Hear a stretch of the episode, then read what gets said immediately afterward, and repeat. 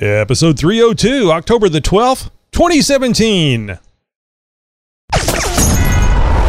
You're listening to a 4x4, 4x4 Radio Network podcast. Are you ready? It's the Jeep Talk Show. With Tammy on Wrangler. Tony and Josh on Cherokee. So sit back, strap in, and brace yourself. Local Jeep news, national Jeep news, and news from around the world. It's This Week in Jeep. And This Week in Jeep is brought to you by Amazon.com. Shopping online for that special someone. Maybe your Jeep is ready for a little something new. Whatever the reason, be sure to go to JeepTalkShow.com slash Amazon first. A small fraction of your purchases will go towards supporting the Jeep Talk Show. Be sure to tell your friends and let everyone get everyone on board. That's JeepTalkShow.com slash Amazon. Well, they're calling it a hurricane, and you PR nuts that are offended can suck a tailpipe. The new Hurricane four cylinder is named after both a fighter plane and a long gone four cylinder Jeep engine. For you old timers out there, that name's going to ring a bell. The old Hurricane is known as the otherwise known as the F Head 134 Inline 4, and it was the standard engine on the CJ5 and CJ6 for their, from their introduction until 1971. It was also the only engine ever used in the CJ3B. The engine also saw action starting in the middle of 1950 in Willys wagons and Willys pickups. It's also used in those funky FC or forward cab trucks. And oh, let me set the record straight here once and for all. The F represents the valve configuration where one set of valves is in the head and one is in the block. The F and the F head never stood for flat, nor does it stand for forward. But enough of the history lesson. Sources originally reported that the goal for the new Hurricane engines is for one to reach roughly around 250 horsepower or so, and for another version to beat the 300 mark. As of this week, they may or may not have met that goal. FCA filed papers with the federal government earlier this month that show a stunning 368 horsepower output. However, FCA just this week rescinded that figure in the information it filed with the NHTSA. The engine's horsepower is now merely listed as NR for not rated in the refiled version of that same paperwork. That means the Wrangler will likely keep the V6 as its base engine, but let buyers choose a thrifty, torquey diesel option or what is looking like a potentially wicked fast four cylinder turbo. Talk about a hard choice. The new Hurricane engine is part of the GME or Global Medium Engine family. You know, guys know that Jeep is trying to take over the world and they're going to do it one engine at a time. Alfa Romeo's version is already out. That one produces 276 horsepower using multi air and two turbos. It has a flat torque curve of 295 foot pounds of torque between 2250 and 4500 RPM. If the report is both true and accurate, which looks like it has the potential to be, then the Jeep Wrangler's 368 horsepower will easily outdo Alfa Romeo's version, showing, if nothing else, that engineering teams aren't being that constrained by marketing concerns. Ha! Take that, tree huggers. Oh, and now that FCA has both Tiger Shark and Hurricane engines, how long do you guys think it'll be before we start seeing Sharknado engines? Anyone? No? Don't think so. FCA CEO Sergio Marchionne is due to retire in April 2019 and would like to set the company on a course that resolves the future of ownership of the company before he goes. Well, we all know that over the last several months, Marchionne has not been coy about his desire to sell the company or substantially align it with another automaker. Sergio has said on many occasions that the cost of electric and emissions technologies that will likely be required to meet growing EPA standards going forward requires that the company need to have a partnership and a greater scale across which to spread the cost or losses, probably. The American icon, Jeep, along with the Ram pickup brand, continues to prop up what is pretty much left of the old Chrysler Corporation. Chrysler and Dodge brands in the U.S. are mere baggage at this point, and FCA's U.S. adventure with selling Fiat cars has not gone too well. China's Great Wall Motor Company, which we've reported on a few times, has made several very public bids to FCA to acquire the company, and the company especially wants its hands on the Jeep brand. But Marchionne says that he was dubious about a marriage with the Great Wall. With Great Wall, they would achieve it wouldn't achieve his strategic goals. He noted that there are several sensitive issues with transnational mergers. From that, we can glean that he and the company would be utterly eviscerated in a mass public shaming. Oh, by, I don't know, let's say the current president, virtually every media and press outlet, not to mention every single Jeep fan, owner, and off road loyalist for selling a celebrated American icon to China. Yeah, that would be a bad move. Nah, boo. Well, big thanks to all of you guys out there who continue to help us out by submitting stories for This Week in Jeep. If you guys have something you think we should be reporting on, or you have a response to any one of our stories, by all means, send us an email. Let us know by shooting an email to info at jeeptalkshow.com. All right, now I got to take issue. Uh, you kind of addressed this already, uh, Josh. I think you were thinking ahead to uh, something I was going to say uh, after afterwards, but uh, many uh, in a perhaps a bygone era era era the the majority of uh, engineers were men. So if you call something a f head,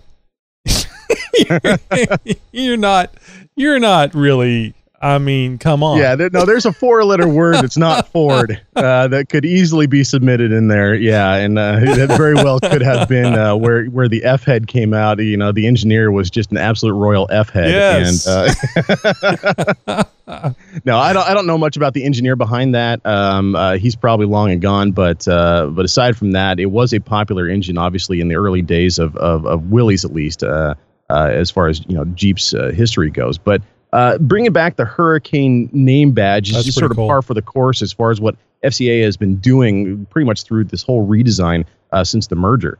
Uh, but now that that is potentially coming to an end in the near future, at least maybe in the c- next couple years, we may find out uh, what's going to happen with the future of Jeep. Is there going to be a spin-off? Will Jeep and and and Ram go off on their own? Will there be a merger with an overseas company? A lot of things are in the wind right now. So you guys keep it right here, and yeah, I'll let you know of all the latest.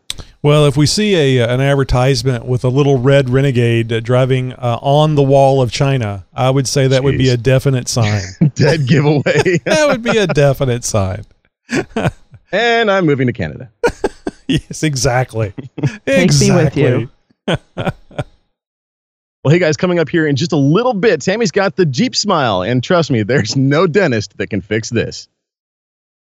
And hey guys, next week we've got the Iron Man himself, Iron Man Andy from IronMan4x4Fab.com will be joining us for a little bit of an interview. Can't wait. Oh, Andy's been doing some designing, and he's got some Can't wait. wonderful things to see uh, and tell us about. I guess you can actually see them now over on the. Uh, uh, uh, I'm freaking out, man. Uh, the Ironman 4x4fab.com site or the uh, facebook.com slash Ironman 4x4 fab uh, page. And uh, I'm mainly talking about the the wonderful four link. Uh, what do you what do you call that thing, Josh? I think it goes in the center. Uh, I think Well, you- I think they're they're labeling it as a cross member. Some people call them center section, but that's Center more for uh, that's more kind of for for drop in axles, you know, that type of stuff. But but yeah, it's it's basically the cross member of which the the long control arms would attach to. You know, they put up some pictures tonight. Uh, they're actually working uh, putting this thing on an XJ, and uh, it's uh, unfortunately ca- uh, a powder coated uh, blue uh, Iron Man uh, Iron Man blue. Unfortunately, that stuff is sexy. I don't know what you're talking about. He does some. It's not amazing- red. I It's- wish his it's stuff, not red. all his stuff was powder coated that that bright blue. I it think just you is, You're limiting it- it yourself, pops. Tony. I think you can get it that way. Well, Tammy, once you have the greatest, there's no reason to go something Oh. else. Uh, but I've anyway, the, throw up. th- you- if you if you if you see that stuff, the pictures they put up tonight over on Facebook, oh my God, it looks like the underbelly of a M1 Abrams tank. It is just beautiful stuff. Anyway, Oh my goodness! Yeah, I'm. I'm, just, I'm sorry. I just there? popped over there right now, You and I'm, I'm I'm gonna about? have to wipe my microphone here. I'm drooling on some of this stuff. That looks great, isn't that guys. beautiful? Oh, he does great work, and he's only 13 years old. no, t- he is very young, especially to be, be this successful. But boy, he builds great stuff. That's, I, I've, I've got a combination of uh, uh, detours uh, uh, on on my uh, my Jeep and uh, Iron Man Andy stuff. All right. Well, you know we uh, we love hearing from our contributors, and we're hearing tonight from Nate and Wrangler Extreme jeeping with kids, and this is kids that you have, not cruising the neighborhood and picking Yeah. them up. Yeah, Dear no. Lord. No, no, no. Let's hope not. Hey folks, it's Nate with another edition of Wrangler Extreme. Tonight, I'm going to start my little series about Jeeping with kids. I hope you guys enjoy it. If you're a new parent and you have a Jeep and you're wondering when you might be able to start taking your kids out or how you might do it safely, then this series is for you. If you're not, maybe you're planning on having kids eventually and uh, this might be good information to hang on to later. If you don't have kids, or your kids have already grown up and moved out, or if you never intend to have children, then uh, sorry, you might not get a whole lot out of these, but uh, I'll try to be short. So I want to start this intro out with a little bit of a disclaimer. Where kids are involved, I always want to cover my bases, so here you go. I'm a dad, not a doctor. Kids are very precious cargo. Every kid is different, every parent is different. If you have questions about if your kid can safely hit the trails, you should ask your pediatrician. If you feel like your kid isn't ready, or if your significant other thinks your kid isn't ready, you need to settle that before you hit the trails. Like I said before, kids are irreplaceable. Having fun with your kids should never put them in danger. With that out of the way, here are some of the things that I've learned through research and experience when it comes to wheeling with my own kids. And they're topics that I'm going to try to cover over the next couple of weeks because there's just too much info to hit in or to fit into one segment. First, I'm going to try to hit some safety myths. In my research, I've found a number of myths regarding how safe it is to take your kids out on the trail, um, and I'm going to try to hit on some of them. I'm going to talk about restraints and safety, things like car seats, harnesses, uh, special seats, you know, whatever. Uh, what ages you might be able to move your kid into various uh, restraint systems. I'm going to talk a little bit about exposure to the elements. Kids uh, have a different threshold for this sort of thing than adults do, so you need to keep that in mind. Also, hydration, that sort of goes along with exposure to the elements. And uh, preparedness. If you've got your kids out on the trail, you may have to pack different things in case of an, an emergency than you would if it was just you or you and another grown up. So, to start things off, I'm going to cover a little bit about when to start taking your kids out in the woods. Now, the Jeeping community is an awesome place, I feel, to bring your kids because they're going to learn good, they're going to learn values from others, they're going to learn how to work well with others, and uh, playing out, they're just going to have fun, and that's a good thing. Uh, personally, I start taking my kids, which, by the way, my kids are seven and three. Our youngest just started hitting the trails with us this year.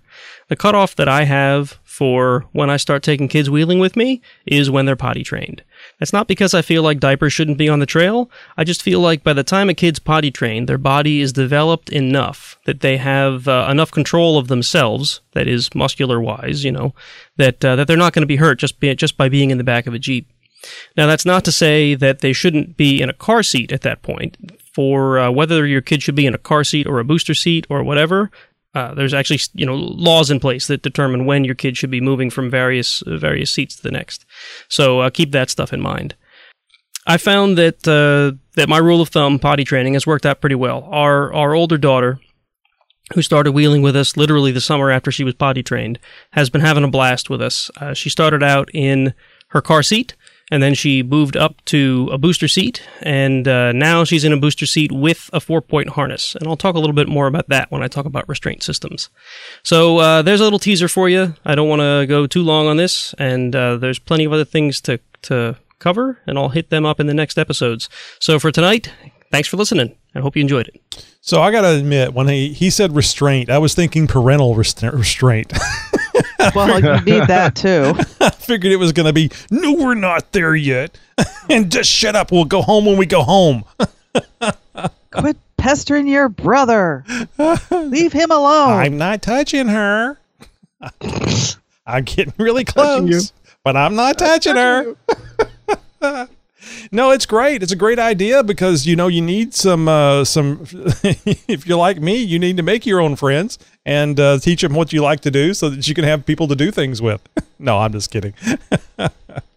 my girls have actually, you know, I, I haven't been off road that many times, but my girls have already gone with me uh, twice. I think I've only been like four times uh, since I've modified the Jeep, and I think uh, my girls have been with me every time. So uh, they thought it was great. Now my wife won't go. Oh, yeah. She doesn't think that uh, vehicles should be at those angles.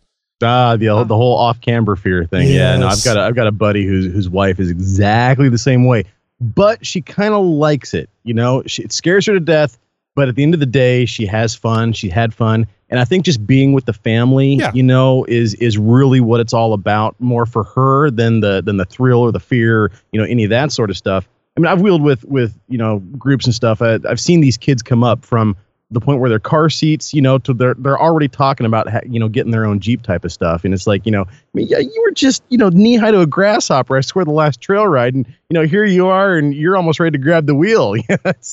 So you know, watching these kids come up in Jeep families is, is absolutely amazing, and and it, everything that Nate said, I I couldn't agree with more. And Nate, good job on the little disclaimer uh, on the on the front end of that. Re- really good advice.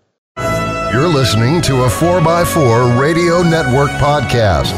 You are indeed, you lucky listener, you. And the Jeep Talk Show is just one of the many proud members of the 4x4 Radio Network. What is the 4x4 Radio Network, you ask? Well, it is your one stop shop. It's, well, not shop, everything is free. Really, it's a website where you guys can get all of the off road related podcasts out there under one umbrella 4x4radionetwork.com. You can learn more about the 4x4 podcast, the Center Steer podcast, Trail Traces podcast, and of course, the Jeep Talk Show is there too. You can shop for free stuff. I think that's uh, probably the the most uh, bang for your buck, or not buck for you know. Wow, free. What what more can you ask for? Shut up and listen. Shut up. So shut up. You don't shut up. Shut up, Shane. Hey, shut up and listen. It's time for Wrangler talk. It's time for G Mama. So I have a little challenge here for everyone. So you're just going to have to listen till the end and I'll let you know what it is. Um, last week I shared about my cool new steering upgrades with the Yeti Extreme Tie Rod and Drag Link from Steer Smarts. And after the install, it was recommended by Steer Smarts for me to get a professional front end alignment. Not just me, but anyone who gets their parts, they recommend this. Anyway, you want to do this to ensure that all four tires are consistent with each other to optimize maximum contact with the surface of the road. And this will also prevent uneven wear to your tires. And if you get uneven wear to your tires, you can get new tires with TreadWright tires. Um, anyway, so that is just what I did. Once the alignment is done, they give you a before and after printout. And sometimes you'll need to ask for this because they might not always give it to you. And they tested three main items for me the camber, the caster, and the toe. Two of these items were a little off. One of them they could fix in the shop with a little adjusting by the mechanic. And the other was my camber, and it's off by just less than a degree, which it's okay for now, but down the road, I will most likely have to make some upgrades to my axle. What most likely is happening is the axle housing is bent or my inner C's are bent. We're just not really sure it's not worth it for me to go in and, and fix that right now. Um, it could be from my bigger tires and maybe from the wheeling I do. Um, but remember, this negative number is not that bad yet. Okay, so the point of Wrangler Talk tonight. There have been quite a few people making comments on my social media about do it yourself front end alignments. And I also had a question about how can you tell if if you are starting to get that Jeep smile without having to go to that $40,000 front end alignment machine. I know folks like Dan Grec, who is out in Africa right now. He's on a budget, he's out in the wilderness. I'm sure he doesn't run into too many Goodyear tire shops. Um, so, how would somebody like that go a- about finding out if they need to align their their front end? I know a couple people, our listeners like Nate and CPO, they've made little comments about you can do it yourself. So what I'm doing is I'm asking all you guys out there listening to call in and leave a voicemail. Have do you do your own front end alignment? How do you do it? And have you had the Jeep Smile? So you can call in um, at our voicemail. It's 530 675 4102. Now, I know Josh has lots of great information in his noggin, so maybe the next couple of shows, wink, wink, Josh can share with us some of his tips for front end alignments. Anyway, don't forget, give us a voicemail 530 675 4102. And coming I've, up uh, later, oh, go ahead, Josh. No, go ahead. Go ahead. I was just going to tell us coming up later in the show. No, you go ahead. Well, I was just going to say, you know, I've I've uh, done several, uh, let's call them backyard or garage uh, alignments before. You know, front front ends of Jeeps. Done a lot of lift installs. Done a lot of you know steering linkage upgrades and stuff like that over the years. And anytime you do something like that, you swap out a control arm, you swap out a tie rod, uh, you lift your Jeep, you know, you're going to have to go through the alignment. Any change to the steering or the suspension is going to change how those wheels are pointing and, and, you know, how they're acting on that axle. And there's certain considerations that, that need to be, you know, followed and, and certain things that need to be taken in uh, that you need to do. Um, garage alignments are okay. They'll get you close, but nothing will, will beat a laser, you know, laser aligned, you know, full on shop done alignment. It'll get you to the shop. It'll get you down the road. It'll probably get you through the week. But you know, you're you're going off of you know rulers, not lasers. You're going off of a tape measure, not optics here. So there's definitely you know something to be uh, desired when it comes to accuracy when doing your own alignment. So I just want to throw that out there before we uh, we before we get too deep with with uh, future tech talk stuff. So. I'll I'll just throw this in here, and you know how I am. I'm not uh, I'm not all touchy feely and tree huggy. Uh, no offense, Josh, uh, about things. How dare you? uh, I think that whenever you have a, uh, a, front axle, solid front axle, and you can't adjust, uh, what is it, camber? The, the, the thing you can't just adjust on yeah. the other front axle. Right. You, you know, there's there's only there's only really one thing that you can do and that's toe. I mean, I guess there is a bit of uh, the rotation the caster. Yeah, the, yeah. the, caster. But generally speaking, unless you're uh, changing out uh, the uh, the upper or lower uh, control arms or adjusting them, uh, and even that, the you know you can do the adjustment and put a uh, put a uh, what do you call the thing? Not a level. Um, the thing that has the degrees on it to see what kind Maybe of an angle angle indicator. Yeah, so you get your pinion angle.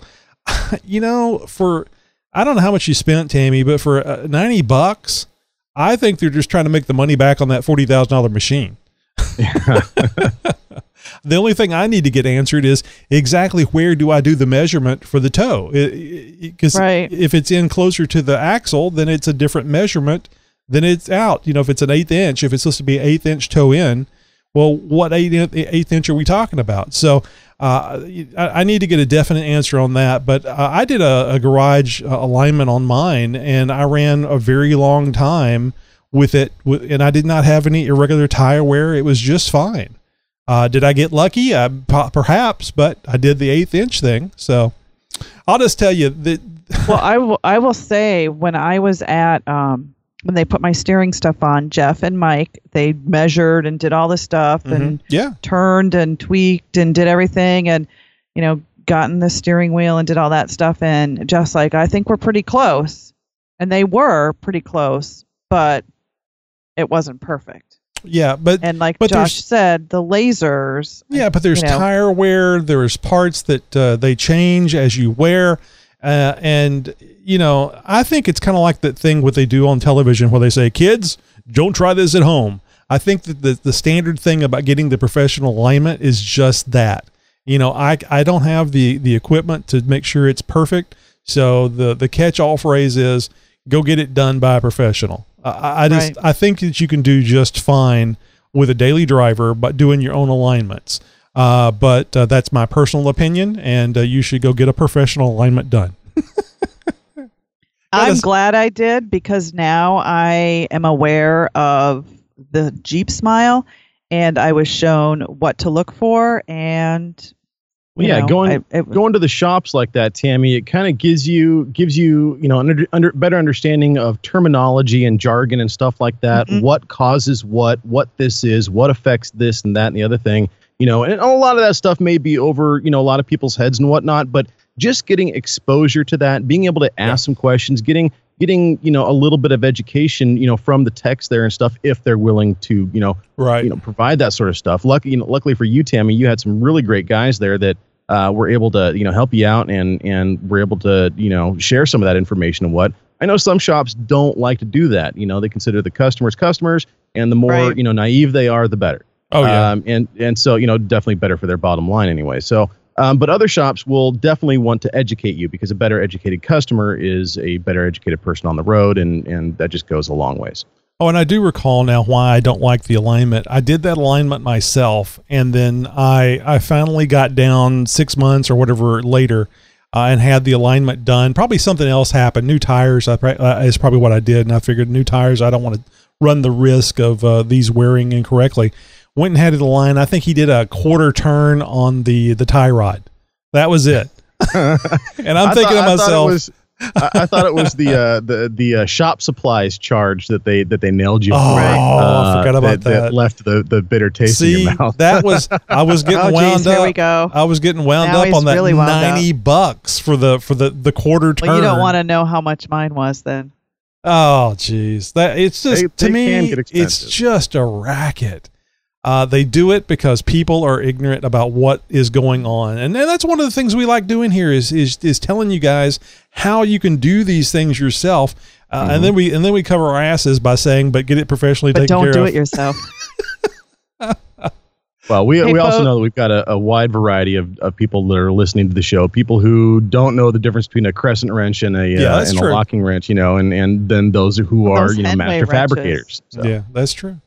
Those Henway wrenches, man. She's gonna nail somebody with a Henway joke. Oh, I just know it. Coming up later in the show, Halloween is just around the corner, and Josh is going to share his knowledge on pumpkins. You know, Betcha. you know, the Indians used to. Uh, they used to say that uh, if you feared uh, feared somebody, you would kill them and eat them, and then you would uh, be be rid of that fear. You're going to do the same thing with the Henway joke. You're gonna. it's gonna be your way of passing off that Henway shame to somebody else. Great. well, hey guys, uh, those that's a little bit of inside baseball. You're gonna have to go back and Oh, listen yeah. to some uh, prior uh, prior uh, episodes to uh, to to get in on that. like but uh, 189 guys or something. Yeah, something like that. If you guys are looking for a source of Jeep info, uh, you looking for that tech, you're looking for the how-tos and a gathering of fellow like-minded Jeepers, that sort of stuff, then head over to our forum, jeeptalkforum.com. Once there, you can engage with other Jeepers, you can ask questions, get answers to your build questions, check out show and shine and off-road pics, videos, that sort of stuff. Read about events that are coming up, modifications, and even find a selection of written transcripts from segments right here on the Jeep Talk Show. And if you're worried about how you're going to be treated, worried about maybe somebody, you know, uh, kind of doing one of those keyboard bully actions, nah, don't worry. No flaming, no making fun, of course, no such thing as a stupid question. Whether you're brand new to the Jeep world or you're on your seventh Jeep, there's something for every Jeeper at JeepTalkForum.com. So I got to admit, I've been a little bit of a, a, asleep at the wheel here, but I just ha- I just happened to find the uh, the number of downloads what we're at. I'm sorry, downloads reviews. I'm just too excited. I gonna say, don't confuse those numbers.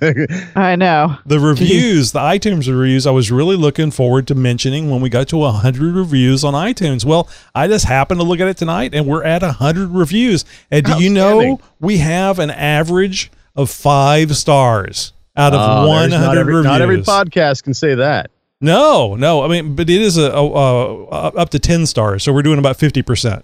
Oh, jeez, that's not true.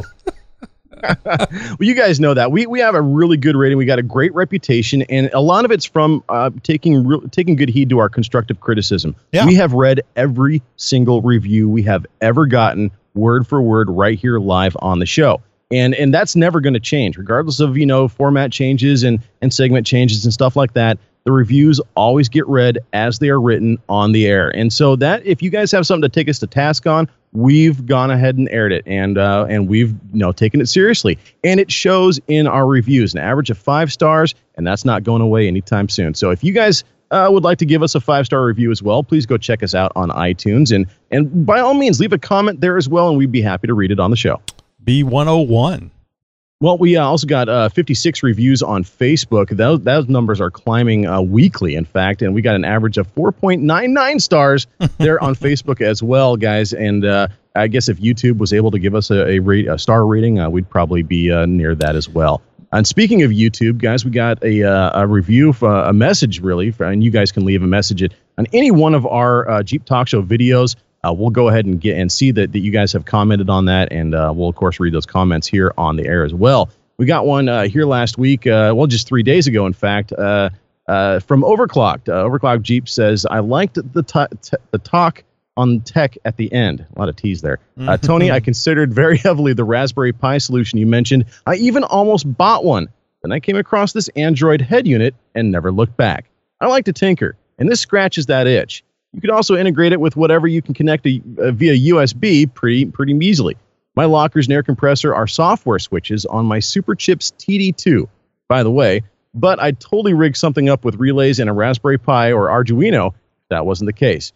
And he's actually gave us a, a link to a video um, where uh, he's got the head unit in uh, in from uh, well one of his uh, re- recent wheeling adventures, uh, and uh, was showing off the, some of the cameras and stuff like that as well. So very well set up uh, Jeep over there with overclocked. You know that head unit, the Android head unit, was over four hundred dollars. Yeah, no, Holy those cats. those are the ones that you can integrate video and stuff into. Those are a little Yeah. spendy, but man, are they cool. So, uh, but then I looked at the name and it was a head unit, so I figured four hundred dollars was worth it, right? Yep. So uh, the uh, I, th- this got me thinking uh, about the the Raspberry Pi because I've got uh, the Oh Raspberry no, Pi here we go again. in my in my Jeep with a little seven inch touchscreen. Uh, and actually, uh, Route One Six uh, reached out and sent us something. I don't know if you guys saw it or not. It may have just been to me. Uh, and uh, there was a seven hundred and fifty dollar unit that he has in his uh, Jeep JK Oh, wow. or JKU uh, that has the software switches. So uh, I thought, no, the Raspberry Pi has to be able to do this. So I spent about mm, maybe an hour looking at uh, Python. It's a, a language that's a free uh, software language that's available uh, in Linux. And uh, I looked at Python and TKIN. IGEN, I think is what it is. Basically, it's a graphics library that you can use to draw buttons, GUI buttons on your screen Oh, interesting. and you can click them. And uh, using the GPIO uh, pins on the Raspberry Pi, when you press the button, you can toggle the GPIO output, which goes to a relay, which goes to whatever you want to hook it to. So I am now. what kind of voltage does that bus carry? Uh, it's about um, it's uh five. It's either three point three or five volts going to the relays because you can actually buy relays that are, are designed for the Arduino or the Raspberry Pi, and the the relays themselves will uh, uh handle up to ten amps, whether it's two hundred and fifty volts or all the Oh, way down very to like ten. I, I was going to say because there's a, a lot of relays. I mean, it's basically uh, guys out there. We we've done segments on relays before in the past, and just very quickly, relays are, are basically just a small uh, electromagnetic switch uh, that can take the load of higher voltage and higher amperage loads, uh, such as running auxiliary lights and, and, and stuff like that. Uh, being able to toggle those those little micro switches, uh, those relays, um, they take very very little voltage, but like Tony was saying, they can carry a much larger load uh, like what you'd see with auxiliary auxiliary lighting. So really cool. I'm curious to see what you end up creating with this, Tony, especially your own custom made GUI buttons. So I'll, I'll, I'll tell you, the Raspberry Pi is like 40 bucks. The touchscreen, the seven inch touchscreen is like 70 bucks. And the, a, a, a bank of four relays is like 695 not $695, $6.95. Free shipping from Amazon. That's your kind of price. jeeptalkshow.com slash Amazon. And, and and like I said, it supports t- up to 250 volts at 10 amps. That uh, and I have to double check my. I don't think the 44 inch light bar is more than 10 amps. So uh, that's the only one I have question about. So you take the relays, you you put them under the under the dash. You keep all the high current stuff under the hood, away from your you know the soft parts of your body, your fingers, your toes, and whatever you know how you drive your Jeep is up to you. And uh, then you you press these buttons on the on the the seven inch touchscreen. And the cool thing is is that you can just swipe to another desktop on that Linux box and have something else there.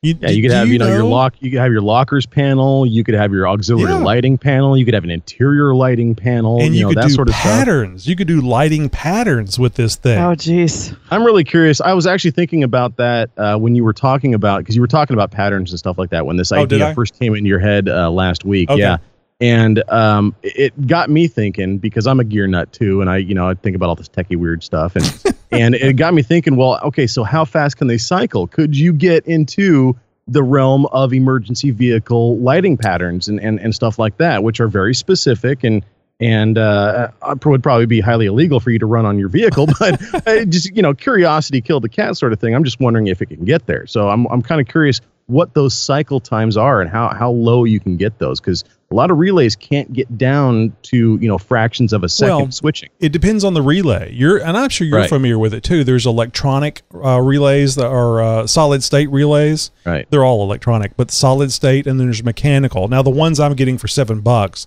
are mechanical, and I, from Yeah, what I I, read, so. they, Yeah. from what I read, they're noisy, and and that mechanical portion is going to have a uh, a finite amount of uh, on off clicks it can do per second, or you know per minute, or I don't know per decade. Mm-hmm. Right. So, but this this is just kind of like uh, getting it into. I mean, if you were doing, I think it would be easily handle a half second. But I'll find out. That's part of it. But you can get the uh, the solid state relays, and then you know hyper speed is Yeah, possible. could, like actually get like, like strobing effects that type of Exactly. So, uh, and there shouldn't be any problem with the Raspberry Pi, especially the Raspberry Pi 3 that's a quad core processor, 1.8 megahertz, I believe. So it, the thing is snappy. I mean, running it as a desktop, it, it makes a great desktop just for email, what you know, spreadsheets, everything you want to do. I, now, I probably won't be doing that in my on my seven inch uh, touchscreen, but very Don't get a little excited about this. Oh, that's the other thing I was going to tell you. So I was also curious about uh, an OBD2 uh, screen, you know, another desktop where you can pull up the OBD2 for your vehicle. And it's just a library. All you have to do is download it. It's already available for the uh, for the Raspberry Pi. So So I'm very curious to see what the, how that would compare to like the Torque app. I don't think it's as fancy. It seems to be very Yeah, uh, very would cut and dry. But that would doesn't mean yeah, but that doesn't mean you can't use that information from the library and program your own interface. Right. I was just going to say, and, and it's still as long as it can provide, you know, all that same data information in real time. If it doesn't look as fancy, hey, at least you still have it. Yeah. And uh, I'm also looking at uh, some uh, accelerometers so that I can even have a tilt uh, tilt sensor uh, for the Jeep. And it they Look, make I, a- I, I pushed seven tenths of a G on my way to work today, honey. oh, I'm sorry, folks. That's all we have time for tonight. Thanks for coming. See you later. oh, I got a little too excited about that, Josh. yeah. Do not mention Raspberry Pi anymore. Does it make you hungry, Tammy? Uh, actually, I'm thinking about raspberry sangrias or raspberry Ah, margaritas. yeah. See, I've been trying to lay off on the, the, the wine jokes, but there you go. You got tech questions? Ah, what do I ever. We have answers. Oh, that's good, because I can. I, It's Tech Talk with Jeep wait Talk. minute. Yahoo! Well, since your local Lubin place is probably serving pumpkin spice Oh, oil jeez. by now, I would imagine it's uh, well, it's apropos for us to do a little pumpkin talk. Well, a lot of people call them pumpkins, and although they are round or ovalish, and you generally only want to deal with the stuff inside of them once a year or less, we're not talking about the kind you carve up and stick a candle in. Talking about differentials. A differential is the bulbous thing in the middle of the axles under your Jeep, and unless your Jeep has six wheels or is two wheel drive, then you have two of them. Each differential is designed to drive a pair of wheels while allowing them to rotate at different speeds, like with what happens when you're going around a tight corner. Now, most types of differentials, what, what type of differential does your Jeep have? Well, most base model stock Jeeps are equipped with an open differential front and rear. Obviously, like JKUs that, that have the electric di- uh, differentials and, and stuff like that. That's, you know, comes factory. That's not what I'm talking about here. You may have heard the term before open open, which refers to both differentials not having a traction device installed, which is fine for, for most and works extremely well until you get stuck, because only one wheel on each axle will be spinning. I know, kind of confusing because it says right there four wheel drive. Well, this is where it would be useful, useful to have lockers for your Jeep's differentials. There are also limited slip and spool types of differentials. There's, there's all kinds of types, but we'll get into those later. They each have their own characteristics and benefits, and there's also some downsides to some of these, but we'll address those too here in just a little bit. But first, what is an open differential? Well, open differentials come stock on most Jeeps and are gearboxes basically designed to allow one wheel to rotate faster or slower than the other when turning. This helps prevent your wheels from hopping when you're going around turns, wear, wear out your tires faster, and, and cause you to lose traction in some cases. And how this works is when you are driving normally and you take a turn, your outside wheels will want to turn faster because they have to travel farther than your inside tires.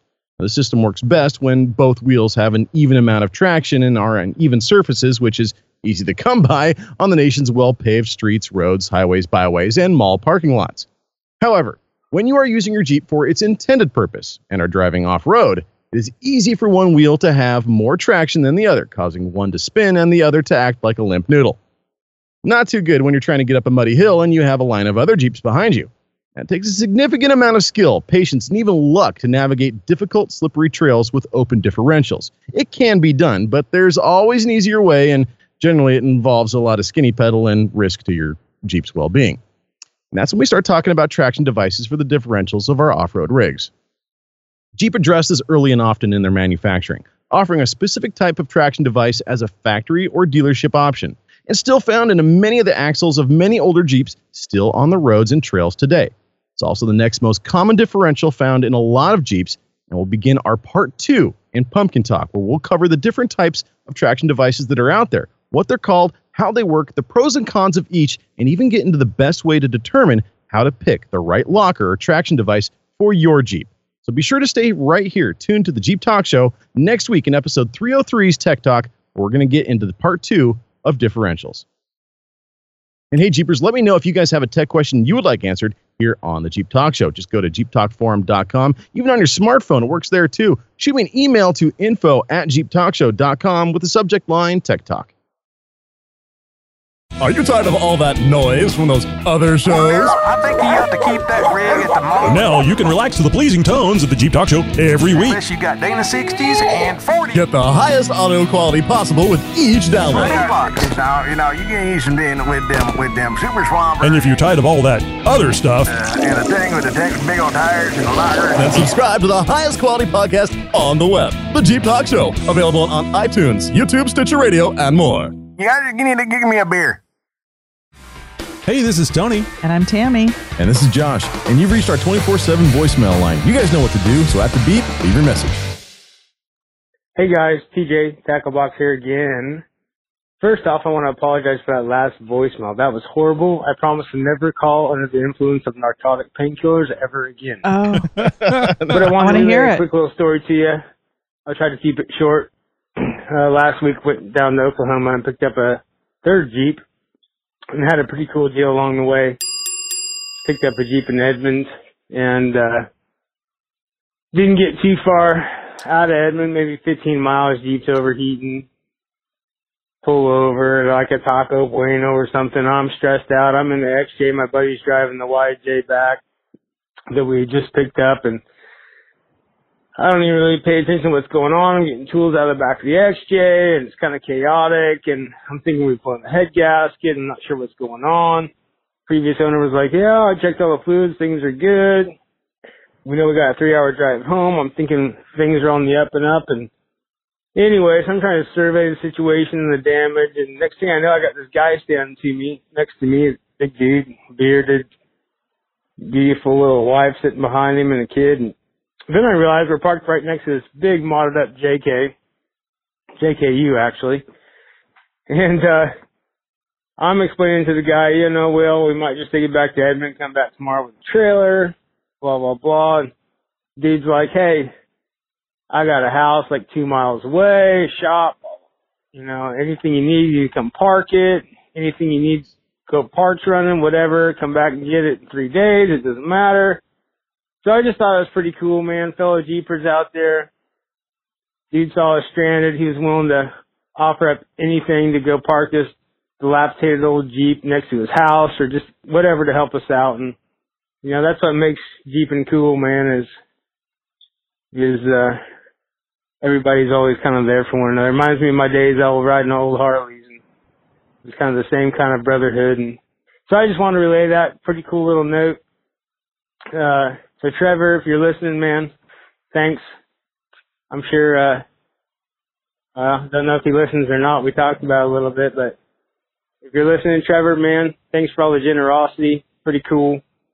And, uh, it's too bad more people aren't like that, you know, but we ended up, uh, I hate to admit this, as, as painful as it is, but it turned out that the Jeep was not good on fluids. And uh, after it cooled off and I got to survey the situation thoroughly in the dark, well later than we intended to already be that far into our journey, it was almost a gallon and a half low on coolant.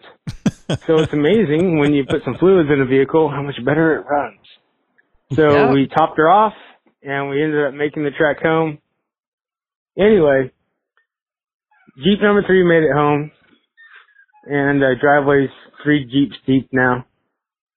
So all is well and uh, you guys keep it up so long and thanks for all the fish.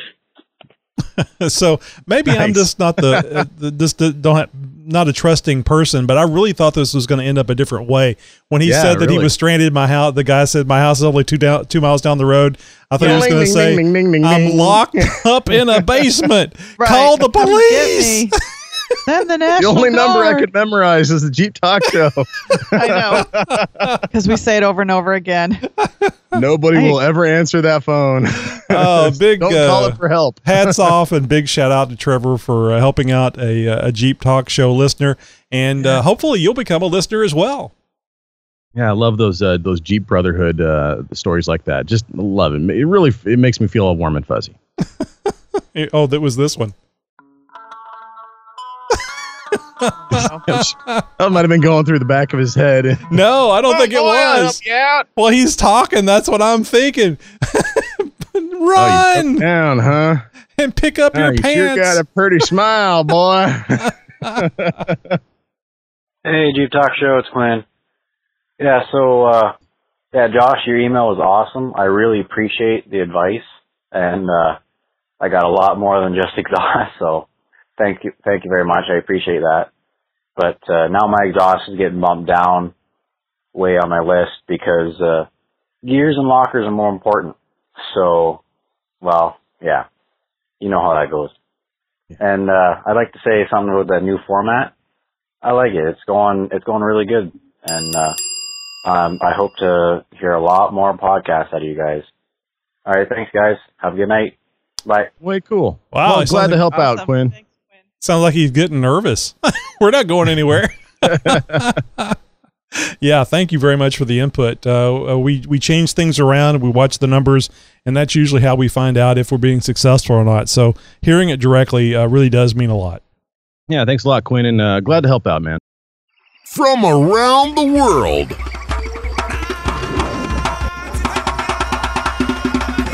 Or from your city. And sometimes just down the street. Howdy, neighbor. It's the Jeep Talk Show interview. Hey everyone, I'm so excited to announce we have Anthony Schoen, the CEO of TreadWright Tires, joining us tonight. And um, Anthony, I want to welcome you to the Jeep Talk Show. Um, we're really excited to have you here. Um, so welcome. And can you Thank you, just give- Sammy. Yep. Uh, can you just give us a little bit of, you know, who you are and where you're from?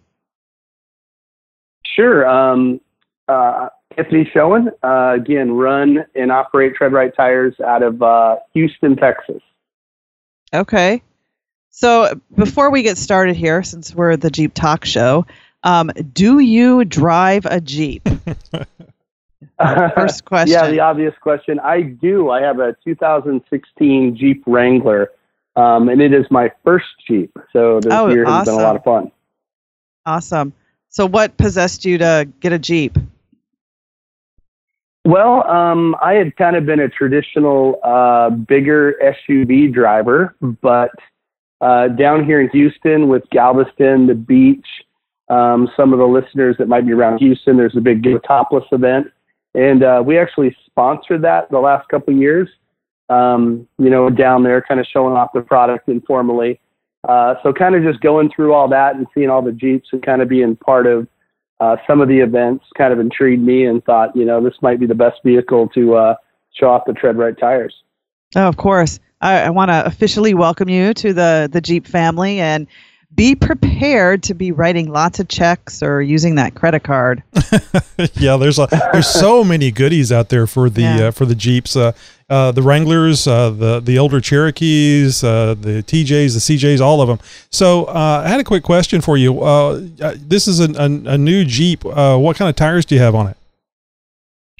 Um, we put the Axiom, uh, the 265 70 18s on originally, and then, of course, as you alluded to, um, after driving around in those for a while, I realized I needed to get a a lift on it. So we're working on that now to put uh, 35, 12 and a half 20s on it.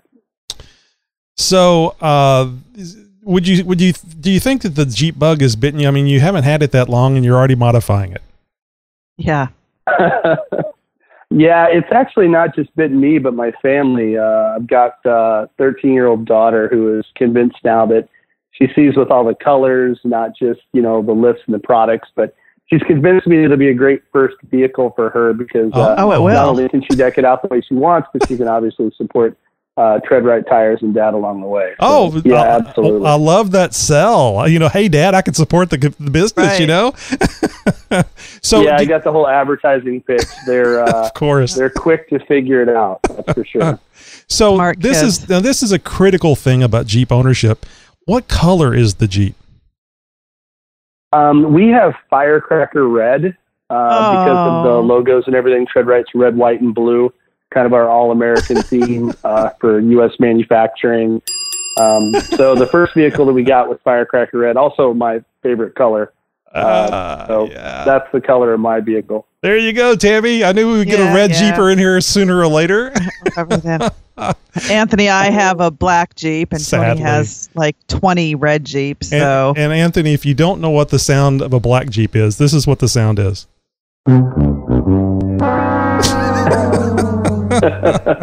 Both my co- co-hosts have uh, black Jeeps, and I have a, a bright red XJ and a bright red TJ. So that's that that was the correct answer, Anthony. And uh, we'll tell you later on what you've won. yeah. All right, So- perfect.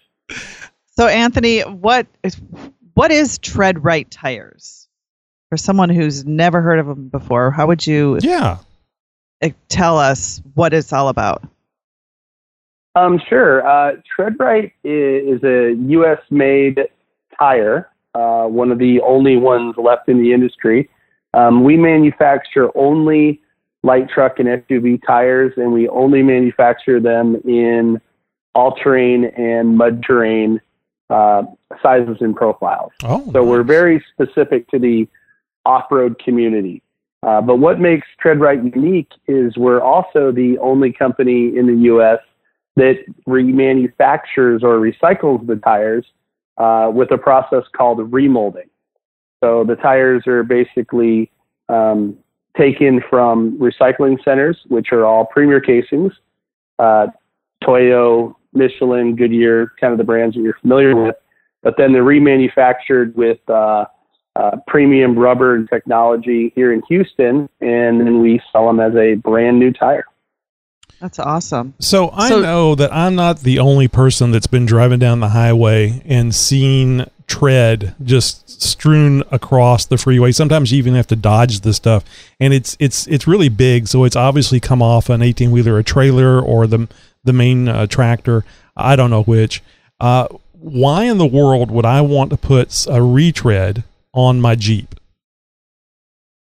Well, um, you know, the and I'll answer these answer or answer this in two parts. That the stuff that people see on the roads a little bit of a misconception. There was actually a study uh, nationally by the Department of Transportation, and a majority of the rubber that you actually see on the road is mostly from new tires.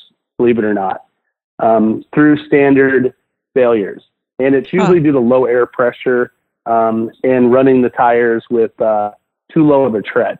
Mm. Um, and that common process is what everybody's familiar with, which is retreading, which is, you know, gluing on a pre-cured or hardened rubber. You know, a lot of folks that they can kind of visualize this, but they take a tread, they cure it, it's hard, they glue it onto the, the tire, um, and then they're sold. It's traditional retreading or recapping. Well, tread tires are actually remolded with pre-cure rubber. So our process at the press area looks just like a new tire plant. Because yes, we start with a recycled casing that's buffed down, but then our rubber is put on or extruded like a soft compound. So each individual tire is molded independently, and the curing process actually takes takes place in the press, similar to the new tire, where that curing process is only done one at a time. Uh, Similar to why our tires are sold on Amazon and Walmart and uh, different retailers across the country. Wow. So I bet you that's now, a real. if you're in Houston, you can come by and just see us and and save pick 'em twenty five up. percent because we don't have to ship it out to you. Uh, Right. But uh, those that are around the country, um, you know, they're shipped uh, nationally all over through our site. But we also have some pretty good retailers supporting the brand. Whenever the uh, UPS guy shows up there to take the, the tires to be shipped, d- d- d- does he bitch and moan because of the size and everything that he has to carry? yeah, the uh, thankfully for us, since we you know we move two or three hundred tires a day, and uh, we have Wow. actually a trailer, so Yeah. they get to automate it a little bit. So the driver just comes in and hooks up. So Oh, okay, good. uh, makes it a little bit easier for them. So Anthony, like when I first got my Jeep, I had um, I think it was like 33s on it. Now I have 35s. Are do you have different size tires available? Yeah, we uh, we actually make everything from a small S10 pickup um, all the way to a 35, 12 and a half, 20. And they would fit all different size um, wheels. Well, the 20 indicates the, the size of the wheel that would be on there, Right. Tammy. Yeah, Right. Yeah, so so like to if be a little more specific is yeah, we have 35 inch tires, but you can buy those in a 17 inch wheel rim or an 18 inch or a 20 inch. okay. And our 33 series, which is what you had, um, we have those in 15, 17, 18, and 20 inch, and we also have them in mud terrains and all terrains. And I know Yes. for you know the listeners here, there's a wide variety of folks. Some people like the hump and spend a lot of time off road, so they're in the mud terrain series. You know, me personally, I'm only on the beaches or putting my boat in about 10% of the time, so um, I tend to run all terrains on mine. Right. But uh, we make both depending on the application or what people like or drive. Yeah. See, right now I'm running 19 inch um, wheels. Oh, okay. So- All right. Yeah. So you so know that with would that, be the only wheel size we do not have. We're going to have to get you upgraded to a 20.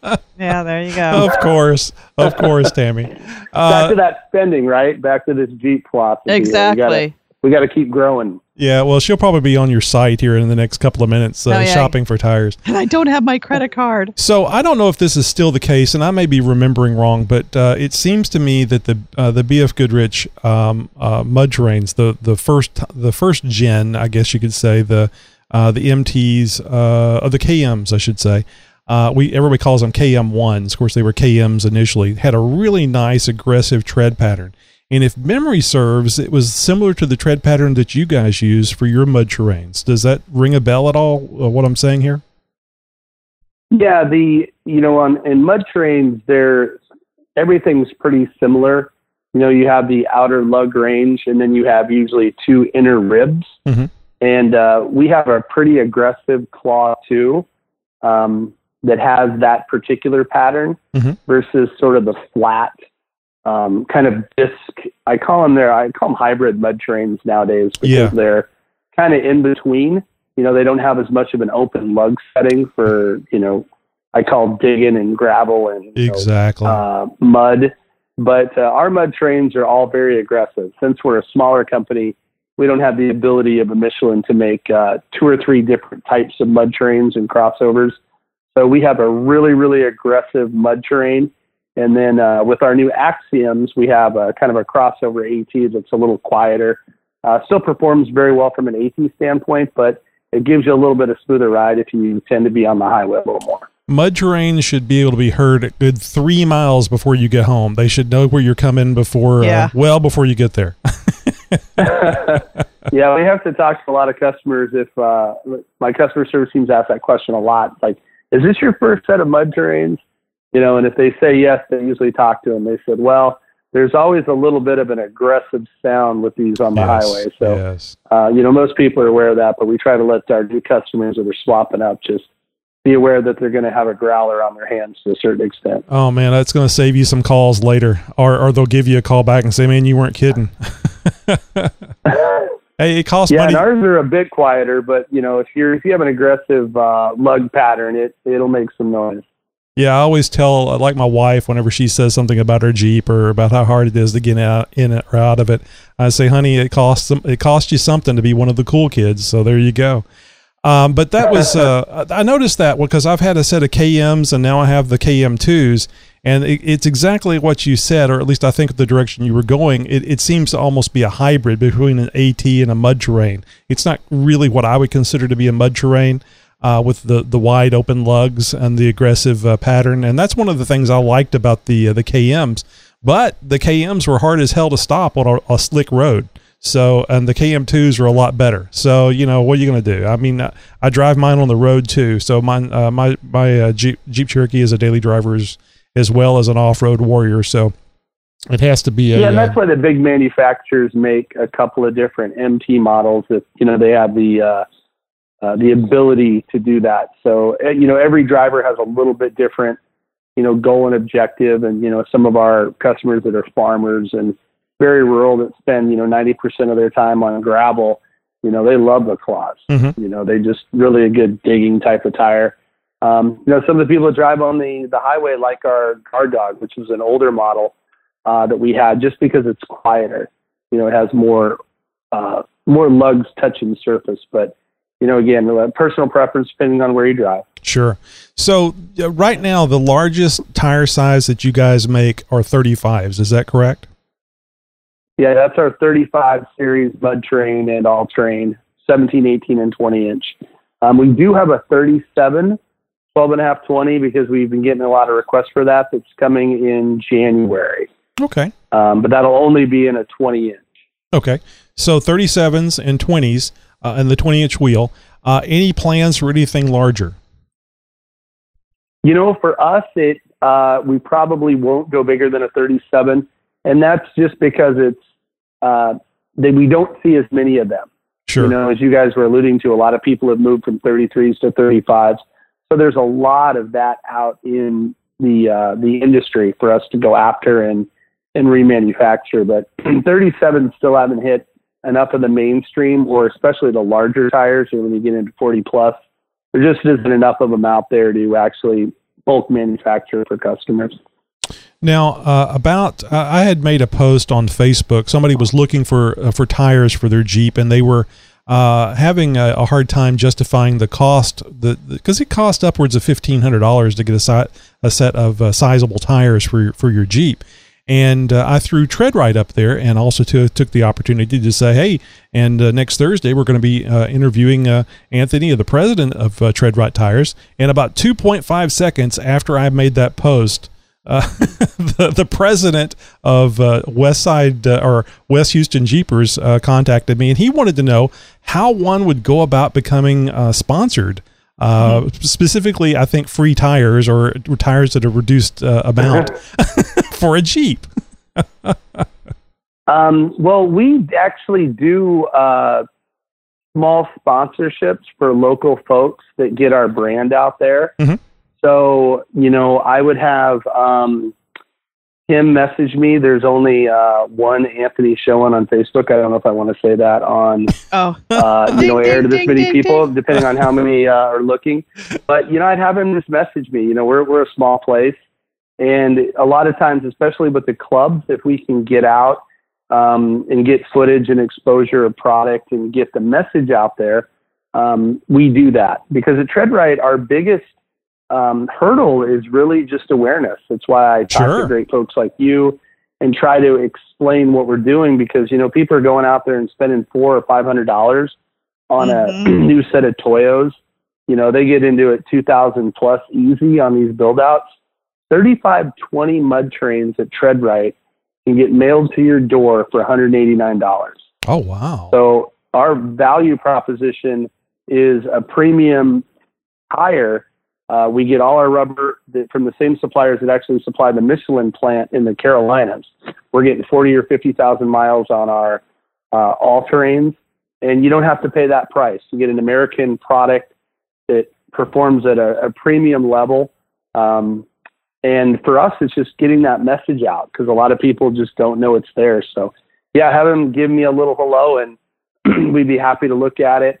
Um, I'm sure his team and club is down there and go topless, uh, you know, down there on the beach every year, and we could probably do something. Excellent. Well, I'll sure let Yeah. it go. That's a much more positive answer than what I expected, Yeah. uh, Anthony. I really, I really thought that you got you would get barraged so much for uh, anything free that uh, that would just be very old to you. So that's great. Well, I'll, I'll let Jack know, and he's probably listening right now. So he's probably uh, Yeah, we dancing have a- around. hundred sponsors around the country that do little things for us, uh, that get it out to their their communities, and that's how TreadWright's growing right now. You know that yeah, it helps to have exposure. You know, if you go to Amazon right now and type a 35 times 12 and a half 20, we're first page.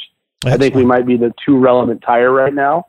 Um, but there's nothing like grassroots clubs saying, "Hey, I run these tires and they're amazing." Mm-hmm. Well, You know, they're outperforming the Michelin that I had on them. They're at least equally, and I paid half as much. Yeah, well, I mean, a lot of people have seen those, uh, seen the BFGs, the the Michelins, the Toyos. They they see them on other people's Jeeps, so it makes them feel comfortable about making that purchase.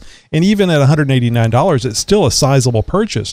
So yeah, anytime that you can get somebody uh, with uh, with the the TreadWright tires on there, and they say they love them, and uh, look, they're a lot less, and you know, we it gives me more money to spend other, other on other Jeep parts. I say hell yeah. So uh, we're uh, we're happy to get that word out. Actually, I had a friend of mine that uh, has uh, helped me do a lot of work on my uh, my Jeep, and he recommended uh, some tread white, TreadWright tires about uh, two or three years ago. And I flat ass told him, why in the world would I want to put retreads on my Jeep? So that was Mhm. one of the reasons why I had that question for you earlier. Little did you know. Yeah, this is amazing. I mean, it, this is Yeah. good. To, I love these uh, interviews, Tammy. We learn so much. Well, I have. yeah, and um, you know, frankly, I wouldn't put a, a mold or a, a pre-cure standard glued tire on my vehicle. You know, I drive my family around. I'm doing, Yeah. I shouldn't say me, 70, 75, 80 miles an hour on a Jeep sometimes. and, uh, you know, you wouldn't do that if you didn't know and feel absolutely confident that, you know, we've got a DOT approved tire, our own number. Um, we've ran nationally for years with the product. Um, but mold cure technology is a way to uh, cure the tire uh, during the, the vulcanization process of building it. So it's not glued. It doesn't have that technology of pre-cure. And uh, it's amazing. It's very affordable. We really would like retailers around the country to stop selling the, the cheap imports and use uh, TreadWright Tire as their kind of new entry level product uh, for customers nationally. Oh, uh, one other quick. I'm sorry, Tammy, to be uh, um, uh, jumping all Yeah, in, you're in there, but again, yeah. but I want to ask. I want to ask this. So, so you know, a lot of us Jeepers will wear the the hell out of the tires, and then we're trying to figure out how to get rid of them. Uh, I would imagine you guys get your your um, your blanks or whatever you call them from from uh, uh, uh, sourced, but do you w- would you take them in from individuals or maybe uh, for a discount for the the tires, or do you do anything like that? Yeah, we we we don't do a ton of advertising on this, but we have, you know, probably do need to do a better job locally uh, because if it's too far away, it doesn't make any sense to spray them because a tire, you know, is twenty five thirty dollars. Oh, yeah.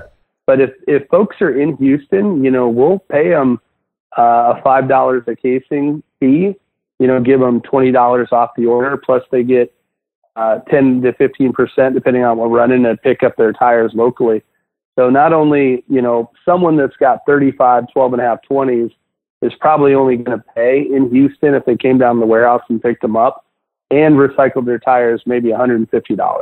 So so you you guys out there and you girls too. I know if you got a set of tires in the backyard that are full of water and uh, mosquito larvae, and uh, somebody this other spouse is saying, "When the hell are you going to get rid of those tires? Damn it!" And you don't know where to take them. well, check with TreadWright. Maybe they can uh, help you out and uh, give you a little money in the, at the at the same time. Yeah, and it'd be a good excuse to say, hey, I got rid of that. And by the way, I came up with these great new tires. So, this great deal, uh, honey. We, we will help. Honey, that. it was on sale. You'll you'll understand the on sale, right? Yeah, and we do get customers that bring them in and ask, and we inspect them. And as long as they're not, you know, the casing isn't damaged or anything, or they've ran it into the cords, we do it a lot because uh, for us, it's hard to get them in. You know, I mean, we we have a great supply. We have about ten thousand uh, used tires. I wouldn't call them used, but they're um, in the recycling process at any given time. But you know, an extra set here and there makes a big difference. Hey, Anthony, um, I don't know if there would be a difference, but like when I go wheeling, um, at Rausch Creek, I air down my tires. And that process would be the same with yours, I would assume. Oh yeah, the uh, we one thing that's you know very very clear is we're not a billion dollar organization. So I don't I believe in Goodyear and Toyo and Michelin and all these companies that they built a great casing.